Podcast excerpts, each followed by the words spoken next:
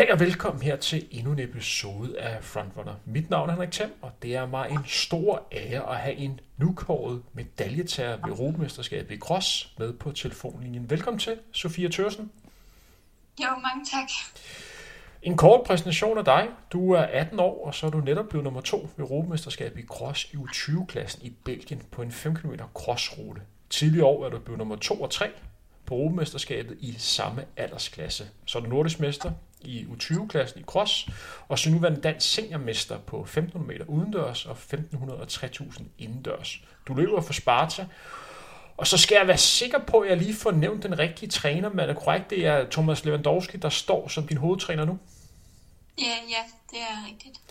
Og så er personrekorder, så har du 203 på 800 meter, 405 på 1500 meter, som er øh, dansk rekord, øh, sat i år ved verdensmesterskabet i Budapest. Det skal vi også lige ind på. Og så er det 853 på, 3, øh, på 3000 meter, og så 1544 på en 5000 meter. Passer tiderne?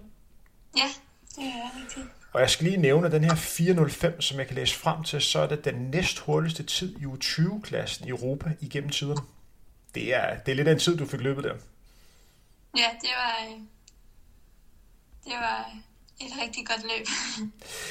Men vi skal se lidt tilbage på Europamesterskabet i Cross, som du var med i i søndags. Øh, det er jo tredje gang, øh, du er med, kan jeg læse mig frem til, og det er første gang, du slutter i top 10. Du slutter i tiden 18-19. Jeg skal lige nævne for, for jer lytter, at man bruger ikke tiden til så meget, når vi snakker cross, hvor det er mere sådan placeringsmæssigt. Vinderen blev Hall for England i 1819, og så Lacour for Frankrig på nummer 3 i 1849. Sofia, hvis du inden løbet havde fået muligheden for at kunne få en anden plads, og ud fra hvordan løbet udviklede sig, havde du så købt den på forhånd? Altså, øh, jeg vil i hvert fald sige, at øhm, sådan, det er bare inden med cross, så ved man aldrig helt, hvordan øh, det kommer til at gå, fordi der er så meget, der ligesom påvirker en sådan i forhold til, hvad ruten er, og sådan, man ved aldrig heller helt, sådan, hvem de andre er, fordi tit så er der nogle overraskelser på cross, nogle der er virkelig gode der, som man ikke normalt ser så meget til på banen, så jeg vil i hvert fald bestemt sige, at en anden plads, det er jeg rigtig glad for. Så den har du købt ind? Ja, fordi det skal jo lige nævnes, at du mødte jo op som en af øh, favoritterne, men som du selv sagde, så er det rigtig, rigtig svært at spå, øh, når vi snakker øh, cross. En ting, vi også lige skal fokus på, det er den rute, som du, du løb på. Jeg kan lige nævne, at jeg selv løb på ruten. Nu kommer jeg til at lyde som en gammel mand, men der var Europamesterskab dernede tilbage i 2008, hvor jeg husker, man rundt i en park. Og ligesom dengang var der også meget mudder øh, eller meget mudder, øh, da du løb i søndags. Kan du sætte lidt ord på, på ruten, og hvad det betyder, at den er så mudder? Ja, altså, øhm, vi var ude sådan dagen inden og kigge på ruten, øhm, og der var den allerede sådan ret mudret til. Øhm, og så da vi begyndte ligesom alle sammen at skulle jogge rundt på den og så videre, så blev det bare værre og værre, og også i og med, at det begyndte at regne, så blev ruten sådan virkelig trådt op.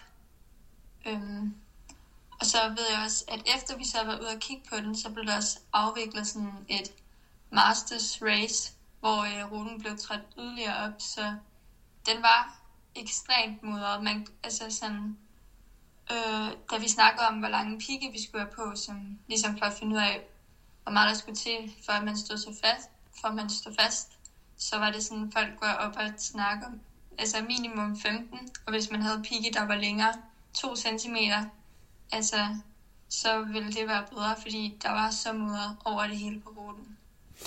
Kan du sætte lidt ord på, hvad det betyder sådan rent løbeteknisk, at man løber på en rute, der er så mudret? Ja, men altså, det er jo meget tungt, øhm, og det er rigtig svært at sådan komme ind i en rytme, fordi hver gang man tager et skridt, så skal man ligesom lægge ny energi i hver gang. Øhm, ja, så det gør ligesom at øh, normalt når man løber, så kommer man lidt ind i sådan et flow jo, men på cross, og når der er så meget mudder, så bliver det flow ligesom hele tiden brudt, og man skal ligesom bare, ja, altså kæmpe hvert skridt. Kan du sætte et ord på, fordi normalt når du løber på banen, og sådan set også på landevejen, der er man jo meget sådan fokus på, at man holder de her stabile omgangstider, nogle gange også løbe med negativ split og andet. Og vi kan hurtigt blive enige om, at tiderne er jo fuldstændig ligegyldige, når vi snakker, snakker cross. Kan du sætte et ord på, hvad for en dynamik det gør, at man løber et sted, hvor man slet ikke skal have fokus på, hvor hurtigt det nu går? Altså, man kan sige, når man ikke fokuserer på, hvor hurtigt det går, så gør det jo, at der bliver sat meget mere fokus på selve konkurrencen. Altså sådan, øh, man løber sådan, hvor kigger, hvor øh, de andre løbere er henne, hvem man løber med. Altså sådan, og der gør også måske på en eller anden måde, selvom det er så meget vigtigt med taktik sådan på banen, øhm, så er det ligesom næsten det eneste, man har fokus på, når det så kommer til cross. Fordi det ligesom mere bliver duellen og ikke tiden, kan man sige.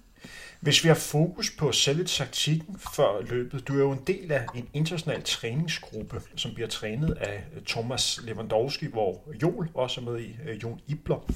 Han er jo bror til Marcin Lewandowski, som har taget flere medaljer på, på mellemdistance, både ved Europamesterskabet og verdensmesterskabet. Og der er jo også en anden kendt løber med, øh, Nils Laos, som også var med i juniorklassen.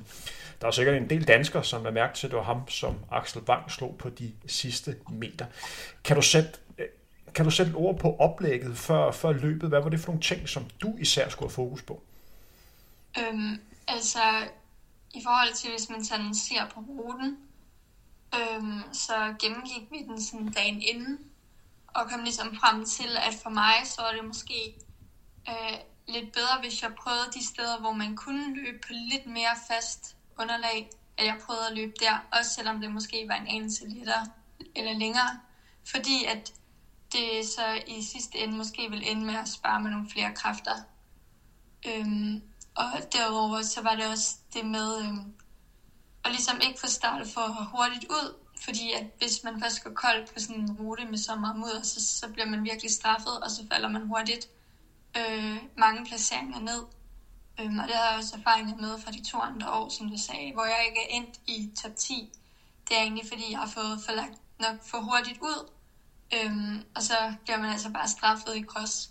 Så den her gang var det at tage øhm, de veje, hvor der måske er lidt mere fast underlag, øhm, og så øhm, starte lidt konservativt ud, så man øh, er sikker på, at man ikke går kold, og så man måske også har noget til sådan øh, sidste runde, sidste stykke. Hvor meget fokus fra din side har der været på selve det her mesterskab? Du kommer lige for en træningslejr i Sydafrika. Jeg går ud fra, at du kun har haft hvad, to døgn eller sådan noget i Europa, før du skulle, skulle løbe. Der er jo markant forskel på at løbe rundt i, i Sydafrika i det, der nok er plus 30 grader, og så løbe i et par grader varme og så en mudret rute. Hvor meget fokus ja. på, din træning har været på selve det her mesterskab? Altså, øhm, vi har sådan trænet øhm, okay, og også trappet en lille smule ned sådan her ugen op til.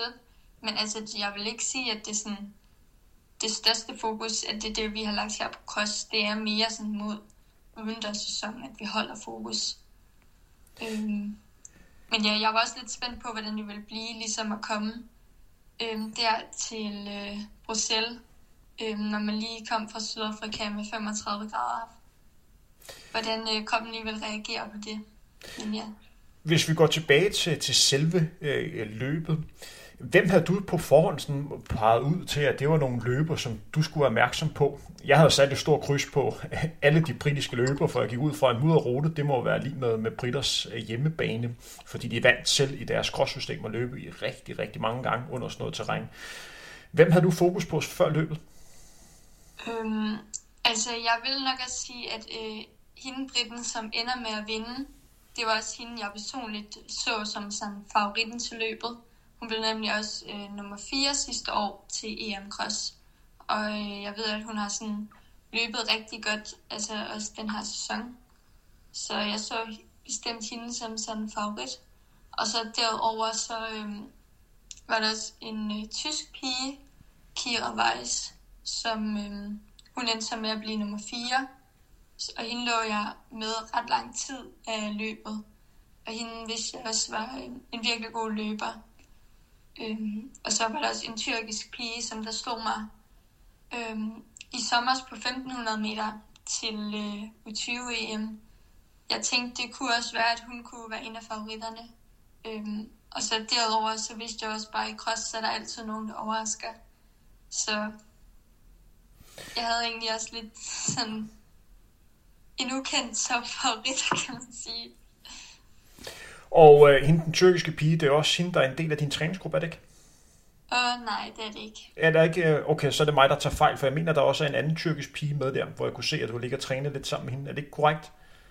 Jo, altså der er også en anden tyrkisk pige, der er med, men hun er forhindringsløber. Okay. Øhm, 29 år, tror jeg. Okay.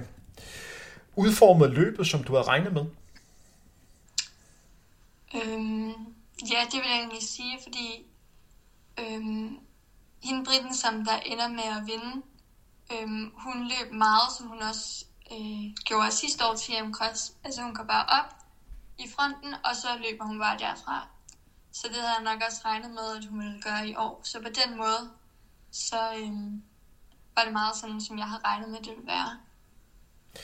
Når jeg kigger på, på dit løb, øh, som du selv nævner, så en af de ting, som jeg lagde mest mærke til, det var, øh, hvor meget fokus du havde på at kunne løbe. Forstået på den måde, at når der var strækninger med meget mudder, så finde de steder, hvor der måske var knap så meget, og så fokus på at komme ind i en ordentlig rytme, og så undgå, at man simpelthen bare bliver udtrættet af de her øh, massive muddermængder, hvilket du også rent praktisk gjorde, at du kom til at løbe lidt længere øh, end de andre. Og så er der på et tidspunkt, hvor jeg sad og tænkte, hvornår åbner hun op? For det var tydeligt at se, at du havde øh, mere overskud, og du havde mulighed for at kunne, kunne sætte farten op. Du vælger så at sætte tempoet op, når der mangler de her, hvad er der, 800 meter igen. Var det der, hvor du har sagt, nu åbner jeg op, eller kom det bare til dig i momentet? Altså, jeg havde ikke på den måde besluttet mig for rigtig at åbne op. Det var sådan mere, at vi havde øh, et lille nedløb, øhm, og så får jeg ligesom bare hul, en lille bitte hul, tror jeg, på sådan to meter eller sådan noget, øh, hvor jeg egentlig ikke rigtig havde planlagt at få det, men så kunne jeg bare mærke, at sådan, måske jeg skulle lige tage fordel af allerede at have et hul, og så begynde at trykke derfra. Øhm, og det valgte jeg så, men så var det lidt som om, da jeg sådan begyndte at sætte tempoet op, så fandt jeg ligesom egentlig lidt en ny rytme. Og det var ligesom egentlig ikke så hårdt, som jeg lige havde regnet med. Så jeg vil ikke sige, at jeg kunne måske godt have sat tempoet op lidt tidligere, men ja, jeg tror bare, jeg var bange for at gøre det for tidligt. På det tidspunkt jagter du så førstepladsen, eller var mere for at sikre din anden plads? Øhm, det var mest for at sikre min anden plads. Jeg begyndte at tænke på, hvor langt der var op. Men altså, jeg kunne godt se, at det kunne jeg ikke nå at indhente. Så... Fordi en ting, som jeg også tænkte på, det var, at en løber som dig ville jo stå rimelig godt, øh, hvis I, øh, I lå tre samlet på det tidspunkt, hvis I kom ind i en slutspor på de sidste 50 meter med din banespeed. Var det noget, som du overvejede og bare tænkte, okay, øh, jeg venter, hvor er der slut, eller turde du simpelthen ikke at, at, at vente så lang tid? Altså, jeg tror egentlig, at jeg ville have ventet, øhm, hvis det ikke var fordi, at jeg sådan havde fået et hul, hvor jeg ikke lige havde planlagt det. Er der ting her, du gerne ville have gjort anderledes, nu når vi kigger tilbage? Øhm, altså, jeg tror ikke ikke rigtigt, at der er noget, jeg ville have gjort anderledes i det her løb. Men jeg tror måske, hvis vi skulle have et omløb, at jeg ville prøve at følge med hende briten og se, om jeg kunne have holdt. Men jeg vil ikke rigtig sådan øhm, risikere min anden plads på den måde, fordi altså, sådan, jeg fortryder ikke, at jeg ikke gjorde det nu, fordi jeg tror, at det bedste, jeg kunne opnå, var en anden plads. Og hvis jeg havde fulgt med, kunne jeg endte med at gå kold og komme ud for medaljerne. Så ja, altså jeg ville ikke have gjort det om, men hvis vi skulle have et omløb, så havde jeg nok prøvet at gå med, for ligesom at finde ud af, om jeg kunne have holdt eller ej. Fordi jeg vil da sige, da jeg kom i mål, så havde jeg det sådan lidt, uh, kunne jeg have gjort det bedre? Men der var langt op til i 20 sekunder, så det er altså også et stykke. For det er jo vigtigt at understrege, når vi snakker cross, at det er bare anderledes, end når at løbe på landevej og bane. Og hvis man går ind og kigger på resultatlisten, og så kigger på de her mellemture undervejs, så kan du se rigtig mange løbere, som har ligget oppe i front, og så er de simpelthen bare gået kolde, fordi det har kostet kræfter og ligge så langt fremme. Så det handler virkelig om at passe på sig selv, fordi hvis man først går kold, så går man rigtig kold i cross. Ja. Så kom du i mål som nummer to. Øh, kan du sætte lidt ord på, hvad der sker, når man får en sølvmedalje ved et europamesterskab? Hvad er det for et apparat, der går i gang lige efterfølgende? Altså sådan... Er der med, hvornår får man medalje, og bliver man kaldt ind? Skal man til dopingkontrol? Øh, hvad sker der sådan helt konkret, når man kommer i mål? Ja, altså, da jeg kom i mål, så fik jeg sådan et flag og fik taget billeder og sådan... Altså, jeg bare lige fik lov til at, sådan, at nyde det i lidt tid. Og så kom vi så ind i sådan en mix zone, hvor man gav sådan en interview til forskellige. Øhm, og så derefter så blev jeg så udtaget til dopingkontrol. Øhm, og det var, altså, det var fint at have dopingkontrol, men det var sådan lidt ærgerligt, fordi dopingkontrollen var sådan lidt væk fra øh, selve sådan, den park, hvor vi løb i, så jeg endte med sådan at se resten af EM Cross på telefonen. Øhm, ja. Så der sad jeg egentlig i dopingkontrol og så øh, alle de andre løb, indtil jeg endelig kunne give min øh, urinprøve, og så kørte jeg så tilbage øh, til øh, ja, sådan stævneområde. Og så øh, fik jeg så min medalje. ja. Og, og hvad, så, hvad så efterfølgende? Fordi at det næste, jeg lige skal have lidt fokus på, det var, at der blev afviklet et andet løb i juniorklassen, nemlig herrenes løb, hvor jeg går ud fra, at det må være lidt specielt opløb for dig, fordi du må jo kende øh, Niels Laus, hollænderen rigtig, rigtig godt i jo samme træningsgruppe, og så ligger han og konkurrerer med en dansk løber andet, som er jo samme nationalitet som dig. Øh, altså, det må jo vel være lidt, en lidt speciel oplevelse at stå i der. Hvem skal man tal holde med her? Ja, altså, jeg havde det da også lidt den samme tanke, sådan, hvem skal jeg lige holde med? Øhm, men altså, det var jo sådan, jeg så sådan med, ja lad os sige, cirka 800 meter tilbage, så havde Niels jo fået et okay hul til Axel, og jeg tænkte sådan, at han ville vinde, og Axel ville blive nummer to, og det tænkte jeg, det var jo egentlig meget godt sådan nummer et og to. med begge dem, jeg holder jo med begge, kan man sige. Øhm, men så lige der til sidst, så begynder Nils at gå lidt kold, og Axel kommer virkelig hurtigt bagfra og får ham til sidst. Og det så, jeg var jo virkelig glad på Axels vegne. Jeg synes virkelig, at han har fortjent efter sådan en ret hård sæson. Øh, men samtidig så var det jo også lidt hårdt at se Nielsen blive overhældet lige der.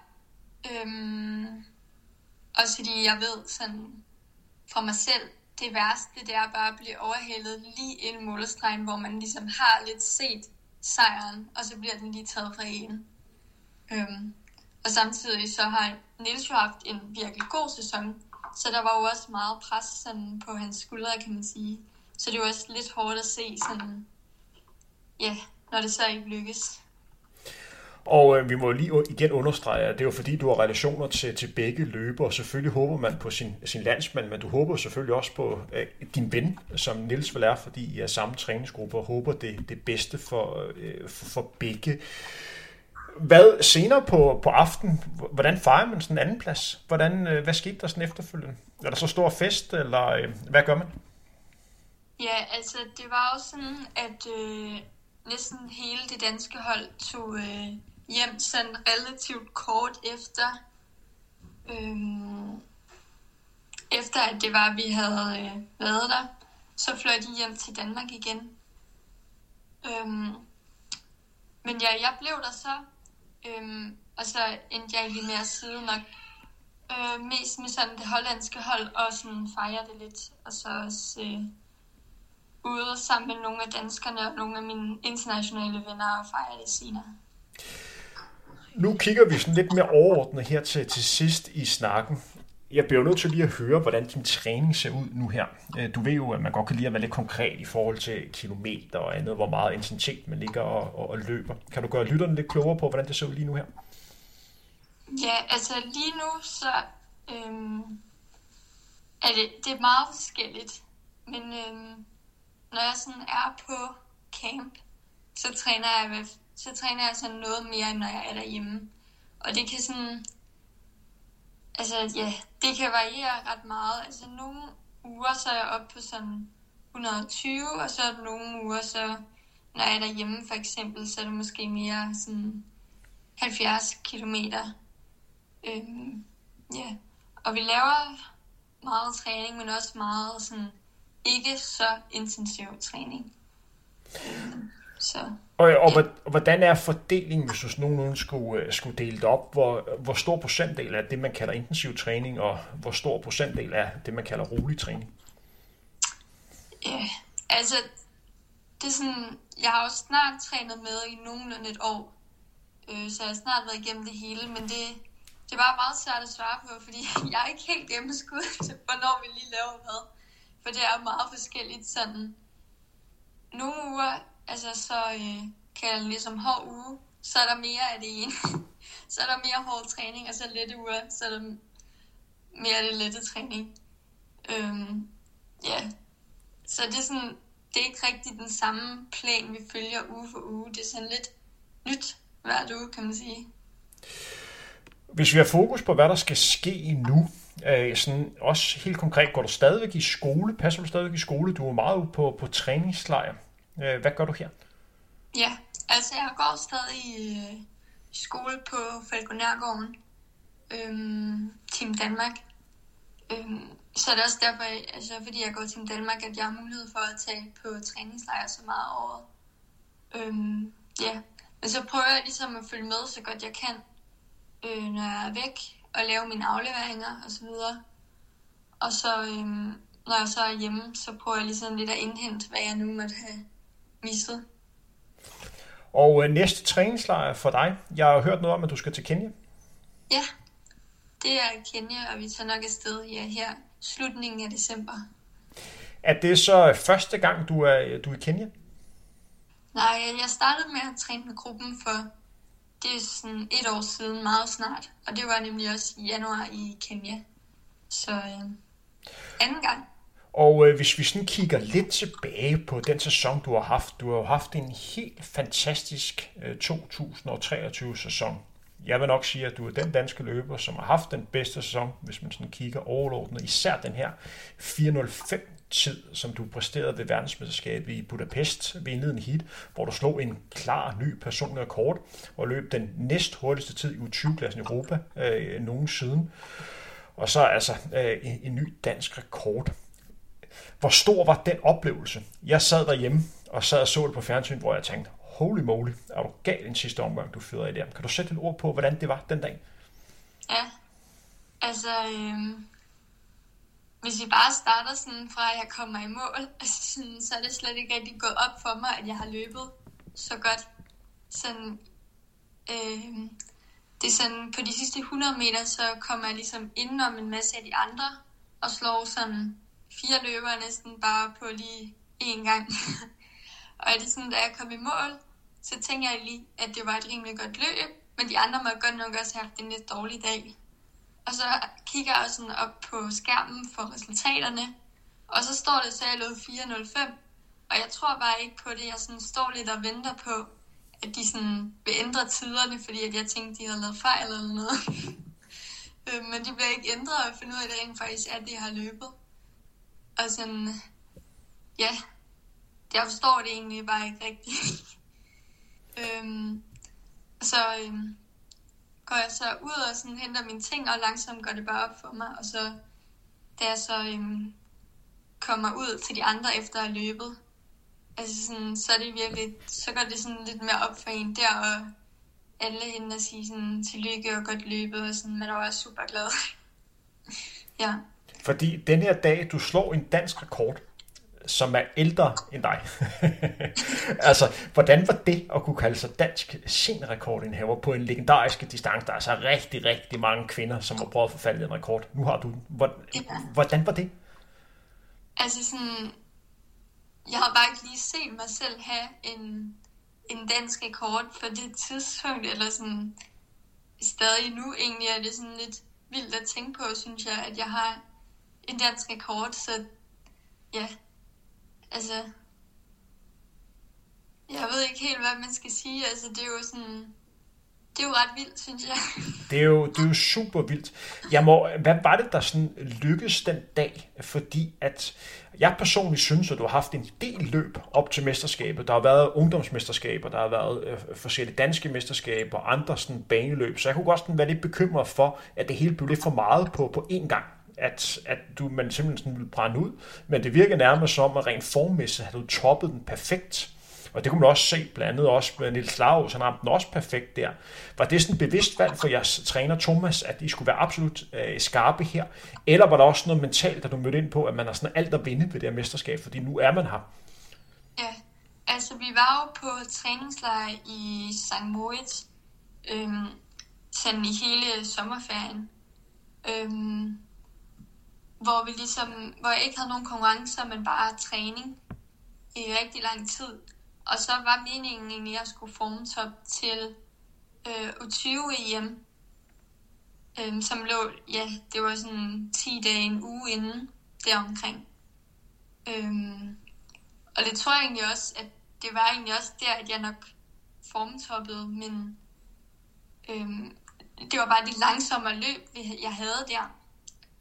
Og, øhm, og så tror jeg samtidig, så var det jo ret god træning at løbe der til 20 EM, og så havde jeg egentlig ret roligt ind til VM. Øhm, så jeg kom der fu- altså 100% frisk. Øhm, ja, og så tror jeg egentlig bare, at grunden til, at det gik godt der til VM, det er fordi, jeg øh, ligesom intet pres havde på mig. Jeg var seedet sidst i mit heat. Øhm, så jeg tænkte bare, at jeg skulle bare følge med så lang tid som muligt. Øhm, og så havde jeg bare i mit hoved, at efter 800 meter, så begyndte de andre nok at trykke, og så måtte jeg bare trykke med, hvad jeg havde derfra. Øhm, så jeg tror ligesom, ja, det var meget det der med, at man bare gik ind og bare tænkte, man skulle følge, følge med. Øhm, også det der med, at man slet ikke tænkte på tider eller noget, men bare på at løbe løbet. Og så var man i sindssygt god form også på det tidspunkt tidspunkt, ja. Fordi det er jo også et løb. Altså, du har jo løbet 203 på 800 meter, uden at være sådan helt sikker på, hvad du ramte på de sidste 800 meter. Jeg tror ikke, du var så langt frem. Altså, jeg vil gætte på, at du ligger og 204-205 på de sidste 800 meter ved, ved det her løb her. Så altså, du har virkelig haft fart på til sidst. Ja. Hvis vi har fokus på den næste sæson, altså 2024, hvis jeg siger Europamesterskab og OL, hvad siger du så? Altså, det er jo sådan øh, min store mål for næste sæson. Det er jo at komme med til de mesterskaber. Øhm, og forhåbentlig gøre det godt der. ja. Fordi rent øh, tidsmæssigt, jeg mener, at den direkte kvalifikation på 15 meter, nu må jeg lige rappe mig, men er det ikke 402, 403, der er det direkte kvalifikation? Jo, altså til EM, så er det 405, og så til øh, OL, så tror jeg, det er 402,5. Og det er der ved OL, hvor der kan komme rangliste i spil. Det kan det også til Europamesterskabet i, i princippet. Men ja. og, og, der handler det simpelthen om at, at, at løbe så stærkt som muligt de, de rigtige løb. Ja. Til aller, aller sidst, så skal jeg lige høre, du har jo efterhånden vundet en del ting. Nu står du med en sølvmedalje til Europamesterskabet i cross. Hvordan placerer du den i forhold til, hvad du ellers har vundet? Um, Altså, jeg ved jo... Jeg synes selv, at sådan, jeg rangerer den ret højt. øhm, altså både øhm, i forhold til, at øhm, sådan i cross, så, sam, altså, så samler man jo alle mellem distanceløbere. På, altså helt ned fra 800 meter af, kan det være, og så op til, ja, så er distancer, som man nu kan løbe de mødes jo alle sammen på cross.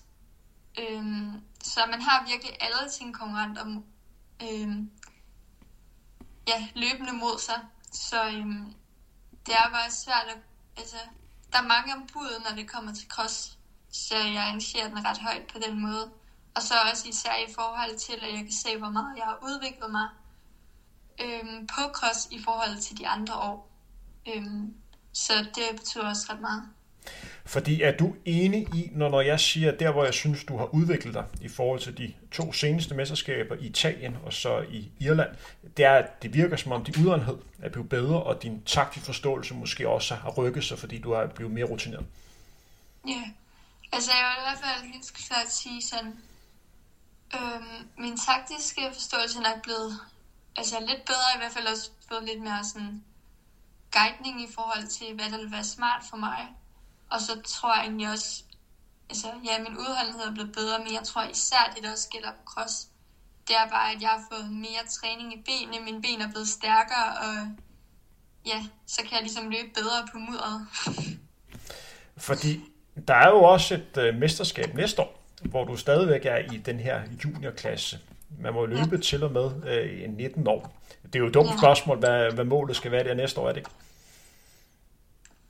Altså, om det er dumt at spørge? Det er jo vel oplagt, hvad målet skal være næste år. Det vil at, øh, at få den samme placering, eller måske også forbedre sig. Ja, det vil jeg sige. Jeg tænker, at næste år, så vil jeg prøve at løbe for guld. Det er jeg glad for at høre. Øh, Sofia, vi er nået til, til vejs ende. Til allersidst, så vil jeg gerne sige tak, fordi jeg må lige ringe dig op, og tillykke med en rigtig flot sæson, og meget imponerende løbet i søndags. Og så held og lykke næste år i 2024. Jeg håber, når vi snakkes ved, det er der både stået på EL og en OL-billet. Kan du have en rigtig god jul og en god træningslejr til Kenya? Jo, mange tak. Også god jul til dig. Jo, tak.